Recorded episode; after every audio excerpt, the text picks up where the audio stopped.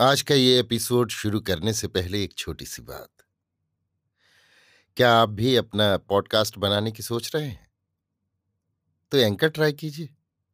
ये पॉडकास्ट बनाने का सबसे आसान तरीका है। नंबर एक, ये फ्री है। नंबर दो, इसमें कई सारे ऐसे टूल्स हैं जो आपको अपने फ़ोन और कंप्यूटर पर रिकॉर्ड और एडिट करने की फैसिलिटी देते हैं। नंबर तीन आप अपने पॉडकास्ट को डिस्ट्रीब्यूट भी कर सकते हैं, जिससे इसे स्पॉटिफाई और दूसरे प्लेटफॉर्म पर सुना जा सके। तो डाउनलोड कीजिए फ्री एंकर ऐप या विज़िट कीजिए एंकर डॉट एफ़ पर अपना पॉडकास्ट स्टार्ट करने के लिए। ये तो थी एक छोटी सी जानकारी, और अब शुरू करते हैं एपिसोड का सिलसिला। तो आज के एपिसोड में लीजिए सुनिए आचार्य चतुर्सेन शास्त्री के लिखे उपन्यास वयम रक्षा का बाईसवां भाग, मानव, मेरी यानी समीर गोस्वामी की आवाज़ में। मनु का नाम वे माता के नाम पर सावरणी मनु और पिता के नाम पर वैवस्वत मनु प्रसिद्ध हुआ। वास्तव में मनु ने ही आर्य जाति की स्थापना की, जिसमें पितृमूलक, कुल वर्ण व्यवस्था और वेद प्रमाण की विशेषता थी। अन्य वैदिक ऋषियों के अतिरिक्त वरुण, सूर्य, यम, शनि आदि की भांति मनु भी मंत्र दृष्ट वैदृषि थे। परंतु उन्होंने दंड व्यवस्था और राजव्यवस्था का शास्त्र प्रसारित किया, जो मानव धर्मशास्त्र कहाया। मनु के नौ वंश कर पुत्र हुए, जो सूर्यवंश की नौ शाखाओं के मूल पुरुष थे। इन्हीं के वंशज मानव कहाए।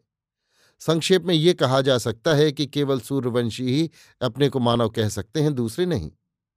मनु के नौ वंश कर पुत्रों में नरिष्यंत, नाभाग, धृष्ट, शरियाती करशु और पृष्ठध्रु के पृथक पृथक कुल चले, जिनमें नाभाग और शरियाती के कुल अधिक प्रसिद्ध हुए। इस कुल में भी अनेक मंत्र दृष्टा ऋषि हुए। मानवों का सातवां कुल, नाभा ने दिष्ट का था, इसका पुत्र भलंदन वैश्य हो गया, परंतु वो ऋषि था। नाभा ने दिष्ट को कोई राज्य नहीं मिला, उसके पुत्र भलंदन को कुछ धन मिला, उससे उसने वैश्यवृत्ति अधिकृत कर ली। भलंदन का पुत्र वत्स प्रभालंदन वैश्य ऋषि था। प्रषार्धु की संतान शूद्र हो गई।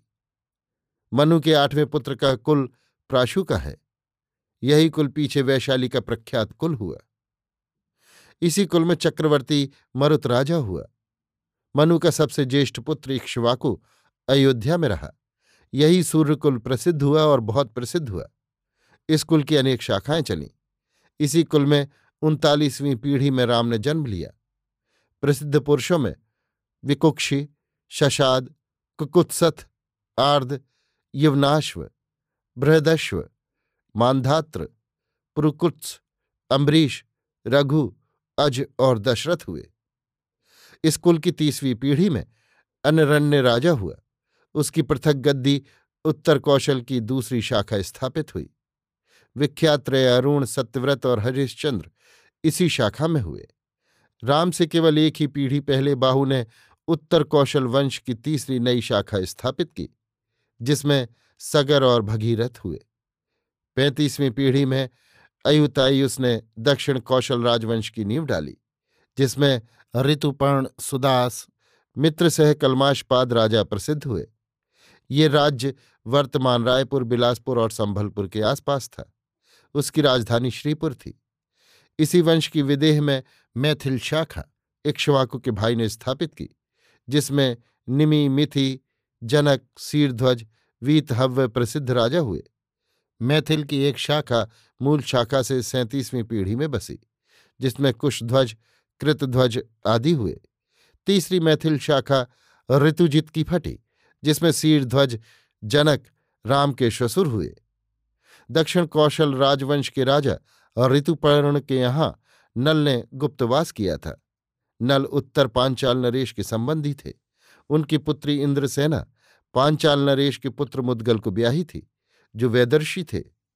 मुदगल के पुत्र बद्रयश के पुत्र और पुत्री दिवोदास और अहिल्या थी। अहिल्या का ब्याह शरद्वंत गौतम से हुआ था। इक्ष्वाकु के बाद तीसरी पीढ़ी ही में विदेह का सूर्यवंश स्थापित हो चुका था। जिसकी तीन गद्दियाँ थीं, एक मैथिल, दूसरी संकाश, तीसरी ऋतुजित। मनु के नौ कुल मानव कहाते थे, परंतु इक्ष्वाकु की सब की सब शाखाओं के कुल सूर्यवंशी कहाते थे। उनका संयुक्त नाम सूर्यमंडल था।